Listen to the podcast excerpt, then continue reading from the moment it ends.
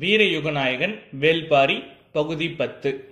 யமனர்களின் சோலாடியா கப்பல் வழக்கம் போல அரபு துறைமுகங்களில் தங்காமல் ஒசிலிஸ் வழியாக சிந்து நதியின் முகத்துவாரத்தில் இருக்கும் பாப்ரிகோன் துறைமுகத்திற்கு வந்து சேர்ந்தது. கப்பலின் மாலுமி எபிரஸ் நீண்டகால கடல் அனுபவம் பெற்றவன். கடற்காற்றின் குறிப்பு அறிந்து கப்பலை செலுத்துவதில் கை தேர்ந்தவன். அதனால்தான் மிகப்பெரிய கப்பலான சோலாடியாவின் பயணம் இவன் வசமே பல ஆண்டுகளாக ஒப்படைக்கப்பட்டுள்ளது. கப்பலின் பாதுகாப்பு தளபதி திரோஷியன் தனி ஒருவனே கப்பலை நகர்த்து விடுவது போல் உடல் அமைப்பு கொண்டவன். கடற்கொள்ளையர்களிடம் இருந்து தற்காத்து சோலாடியாவின் பயணம் தொடர்ந்து வெற்றிகரமாக அமைய இவனே முதற் காரணம். இவனது படை வீரர்களும் அபார திறமை கொண்டவர்கள்.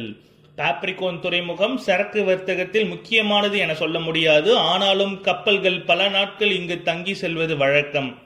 காரணம், இந்த நிலப்பரப்பில் தனித்த அடையாளமாக விளங்கும் யவன இந்திய வம்சா கலப்பால் உருவான அழகிகள். ஒரு சாயலில் யவன தேவதைகளாகவும் மறு சாயலில் இந்திய பதுமைகளாகவும் காட்சி தருபவர்கள். அவர்களின் படுக்கையை விட்டு கப்பல் மாலுமிகள் அவ்வளவு எளிதில் விலகுவது இல்லை. நீலம் பூத்த கண்களையும் செழித்த கொங்கைகளையும் ஒரு சேர பார்க்கும் எந்த ஆணும் அனைத்த கையை பிரித்தெடுக்க மாட்டான். வேறு வழியே இல்லாமல் தான் எபிரஸ் வெளியேறி கப்பலுக்கு வந்து சேர்வான். ஆனால் திரோஷியன் வந்து சேர அதன் பின் ஒரு வாரம் கூட ஆகலாம். உடலே ஒரு மர்ம குகை போல் இருக்கிறது எபிரஸ். வெளிர் மஞ்சள் நிறம் கொண்ட யவன அழகிகளுக்குள் நுழைந்து கருமஞ்சள் நிறம் கொண்ட இந்திய பதுமையின் வழியே கரை சேர்ந்தேன் என சொல்லியபடி கப்பலுக்குள் வருவான். அவனை கோபம் கொள்ள முடியாது. ஏனென்றால் இந்த பயணத்தின் மிக ஆபத்தான பகுதி இனிமேல் தான் இருக்கிறது. கட்ச் வளைகுடா ஆழமற்றது மட்டுமல்ல, கூர்மையான பாறைகள் நிரம்பியதும் கூட.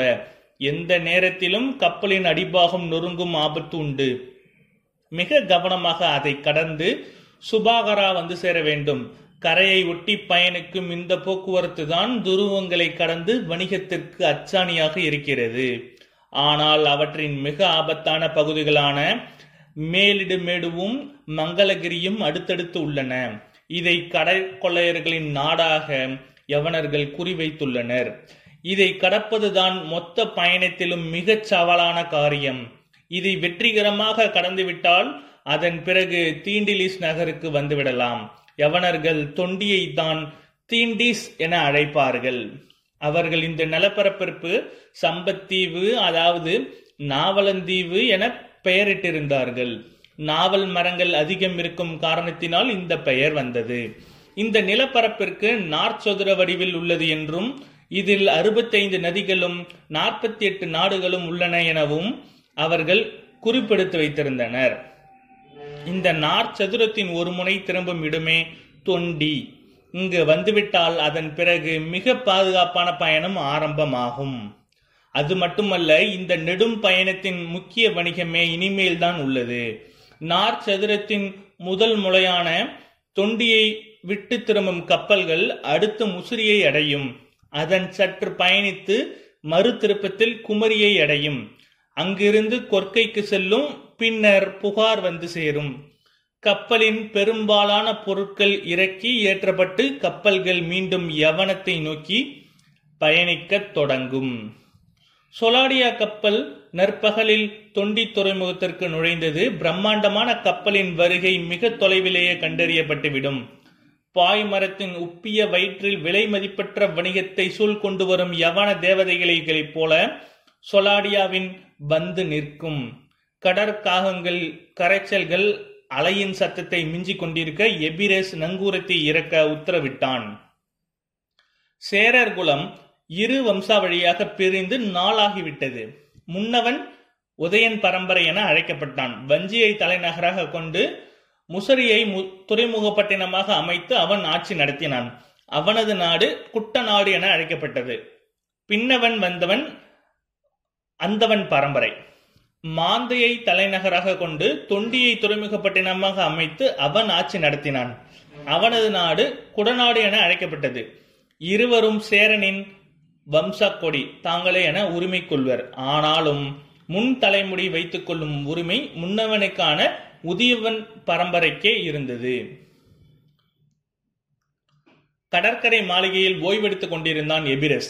வழக்கம் போல பவள கற்களும் ரசக்கண்ணாடிகளும் மது புட்டிகளும் இறங்கிக் கொண்டிருந்தன. பதிலுக்கு அந்த துறைமுகத்தில் இருந்து ஏற்றப்பட வேண்டிய பொருட்கள் மிளகும் உதிரவேங்கை மரத்தின் பட்டைகளும் தான். குடநாட்டின் மிளகு விளையும் பகுதி சிறிய அளவிலேயே இருந்தது. அதனால் தான் அந்த கடற்கரையில் சில திரளிமர படகுகளை நின்றன.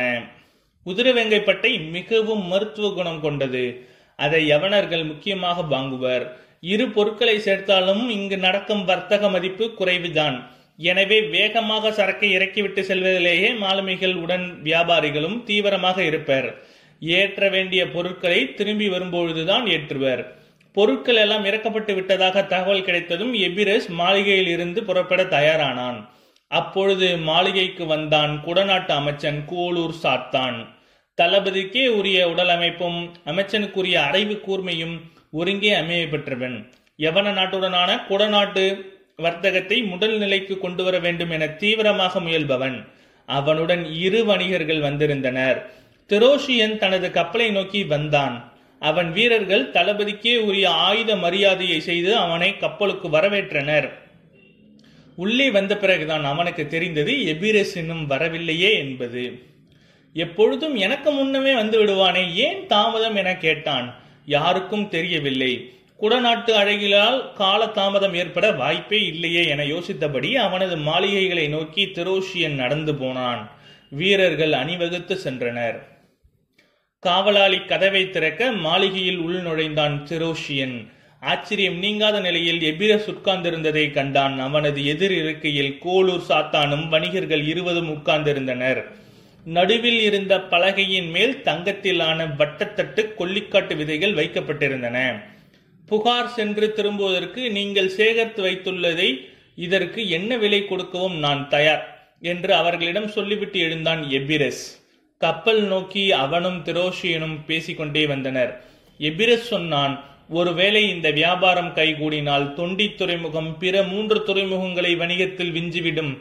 அது மட்டுமல்ல, நாம் தான் யவனத்தின் ஆதிசக்தி மந்திர மனிதர்களாக மாறுவோம்.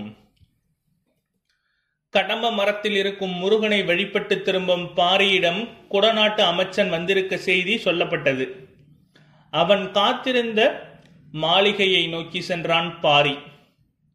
உடன் முடியனும் பெரியவர் தேக்கனும் வந்தனர். சேரகுலத்தின் அந்துவன் பரம்பரை மீது மட்டும் சிறு மதிப்பு பரம்பு நாட்டிற்கு உண்டு. அதனால்தான் அவர்கள் அழைத்து வர அனுமதிக்கப்பட்டனர். கபிலர் வந்தால் எவ்வியூரே கொண்டாட்டத்தில் திளைத்து கொண்டிருந்த நேரம் இது. பாரியின் மனம் பூத்து கனிந்திருந்தது. அறுபதாங்கோழி இன்னும் கிடைக்கவில்லை என்ற கவலை மட்டுமே மனதின் ஓரத்தில் இருந்தது. அதுவும் எந்த நேரத்திலும் சரியாக விடக்கூடியதுதான். மாளிகைக்குள் நுழையும் பாரியின் முகம் மலர்ச்சியை பார்த்தான் அமைச்சன். கோளூர் சாத்தான் அகமழ்வு கொண்டான். தான் வந்த காரியம் நல்லபடியாக முடியும் என்ற நம்பிக்கை அவனுக்கு ஆழமானது. அவன் கொண்டு வந்துள்ள பரிசு பொருட்களை பாரி அமரும் இருக்கைக்கு முன்பாக பரப்பி வைத்தனர். யவனத்தில் இருந்து வாங்கப்பட்ட ரச கண்ணாடி நடுவில் வைக்கப்பட்டிருந்தது. கண்ணாடியின் மேல் இரண்டு யவன அழகிகளின் உருவங்கள் கொண்ட மர வேலைப்பாடுகள் இருந்தன. இருக்கையில் அமரும் பாரியின் முகத்தை பிரதிபலிப்பதைப் போல அந்த கண்ணாடி வைக்கப்பட்டிருந்தது. அமைச்சன் ஆரம்பித்தான். பரம்பின் மா மன்னரை வணங்குகிறோம். குடநாட்டு வேந்தன் குடவர்கோவின் அன்பு பரிசை நீங்கள் ஏற்க வேண்டும் என்று முன்னால் பரப்பி வைக்கப்பட்டிருந்த கண்ணாடியை பார்த்து சொன்னான். பாரியின் உதட்டோரம் தொடங்கிய மெல்லிய சிரிப்பு முழுமை கொள்ளாமல் வேகமாக முடிந்தது. வந்ததின் நோக்கம் என்ன? காணிக்கை ஏற்பதை பற்றி எந்த பதிலும் சொல்லாமல் பாரி கேள்விக்குள் போனது சற்றே ஆச்சரியத்தை கொடுத்தது. அமைச்சன் சொன்னான், குடநாட்டு வேந்தர் வணிக பேச்சு ஒன்றிற்காக என்னை அனுப்பி வைத்தார். வணிகம் இயற்கைக்கு விரோதமானதே, அதை ஏன் என்னிடம் பேச வந்தீர்கள்? அமைச்சர் எச்சில் முழுங்கினான். வணிகம்தானே ஓர் அரசின் அச்சாணி. வணிகம் செழித்தால் தானே அரசு செழிக்கும். அரசு செழித்தால் தானே மக்கள் செழிப்பர். வணிகமே இல்லாததால் தான் நாங்கள் செழித்திருக்கிறோம் என்று சொன்னான் பாரி. சற்று இடைவெளி விட்டு சொன்னான், எந்த மன்னனின் காலடியிலும் பரம்பு நாட்டின் தட்டுக்கள் பணிந்து வைக்கப்பட்டது இல்லை என்பதை நீ வேறு அறிவீரா? அமைச்சன் அதிர்ச்சி அடைந்தான். பாரி தொடர்ந்தான். இயற்கை வழங்குகிறது, நாம் வாழ்கிறோம்.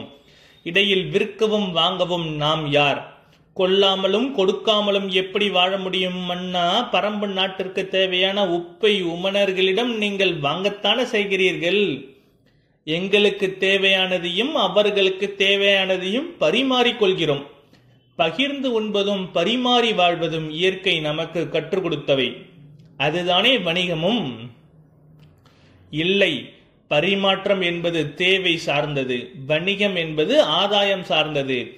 ஆதாயம் மனித தன்மை அற்றது. மாண்புகளை சிதைப்பது, யவன அழகிகளை தனது காலடியில் வந்து பரப்ப உங்களுக்கு தயார் செய்வது, இதனினும் கீழ்மை அடைய தூண்டுவது என சொன்ன பாரி சற்றே குரல் உயர்த்தி சொன்னான். நான் சொல்வது விளங்கவில்லையா?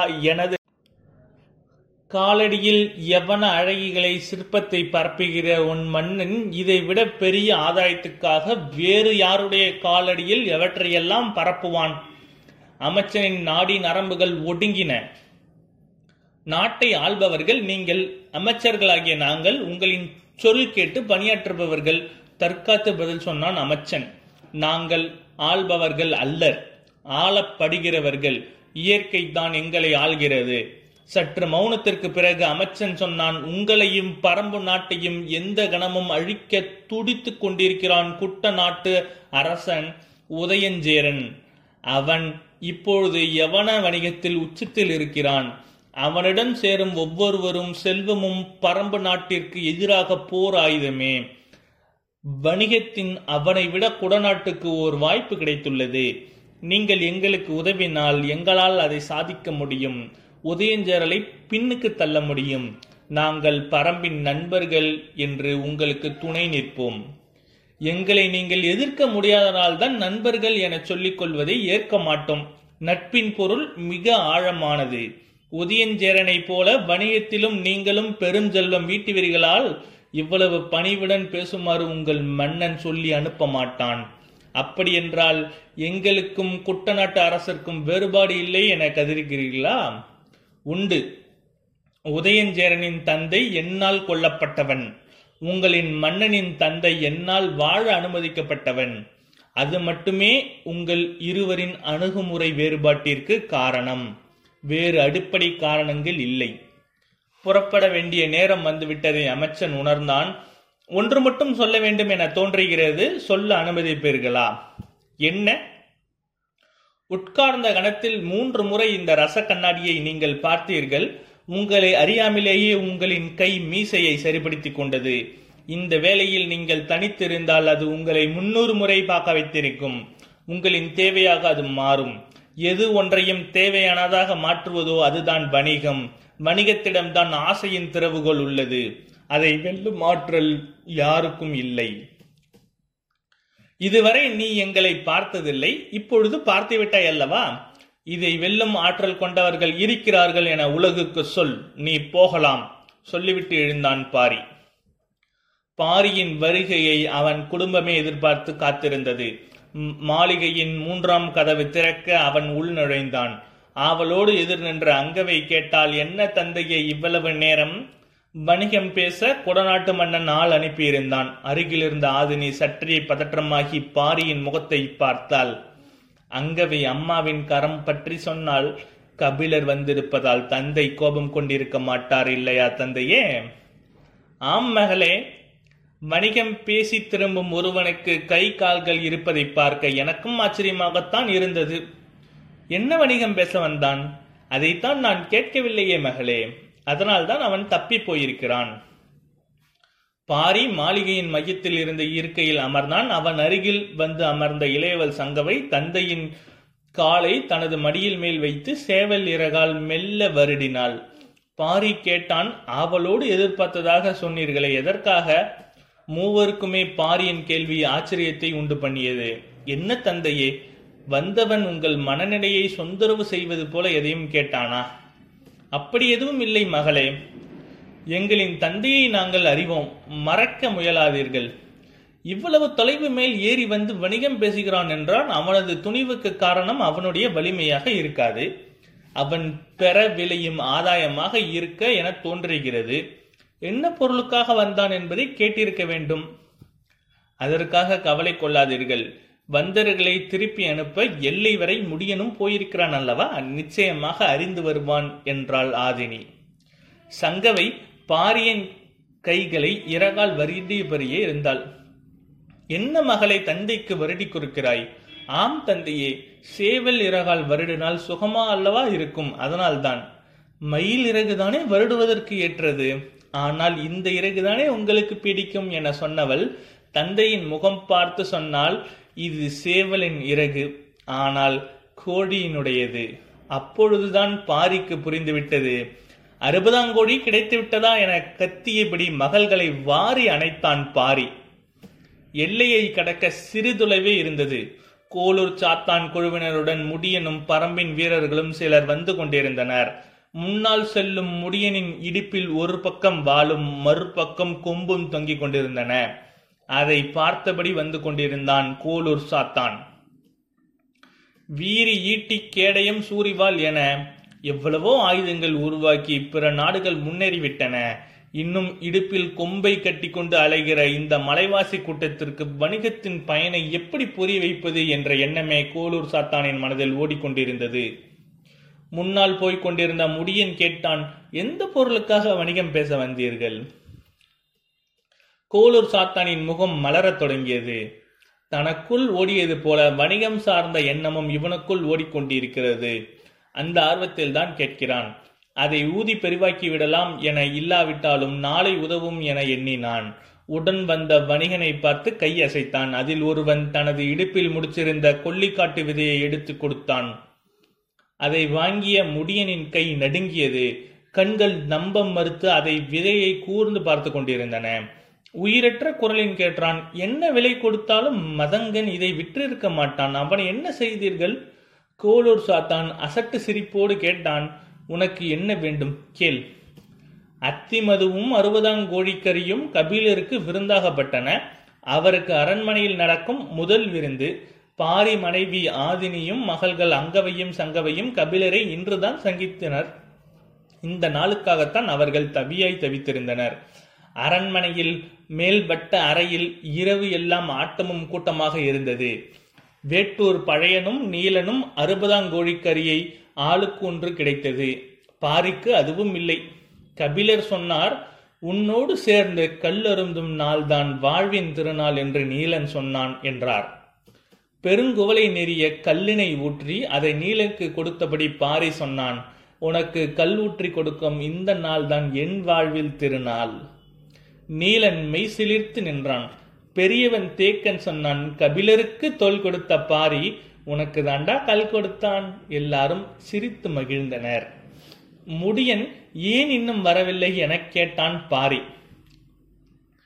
பரம்பு நாட்டின் வட எல்லையில் குடநாட்டு உள்நுழையும் இடத்தில் தோளில் இருந்து பொங்கும் குருதியை மறுகையால் பொத்தியவாறு கதறிக்கொண்டே ஓடினர் கோளூர் சாத்தானும் இரு வணிகர்களும். அங்கு இருந்த பனை மரத்தில் வெட்டப்பட்ட மூவரின் கைகளை தொங்கவிட்டு கொண்டிருந்தான் முடியன். பரம்பின் குரல் ஒலிக்கும். அடுத்த அத்தியாயத்தில் சந்திப்போம். உங்கள் டாக்டர் வி எஸ் ஆருடன்.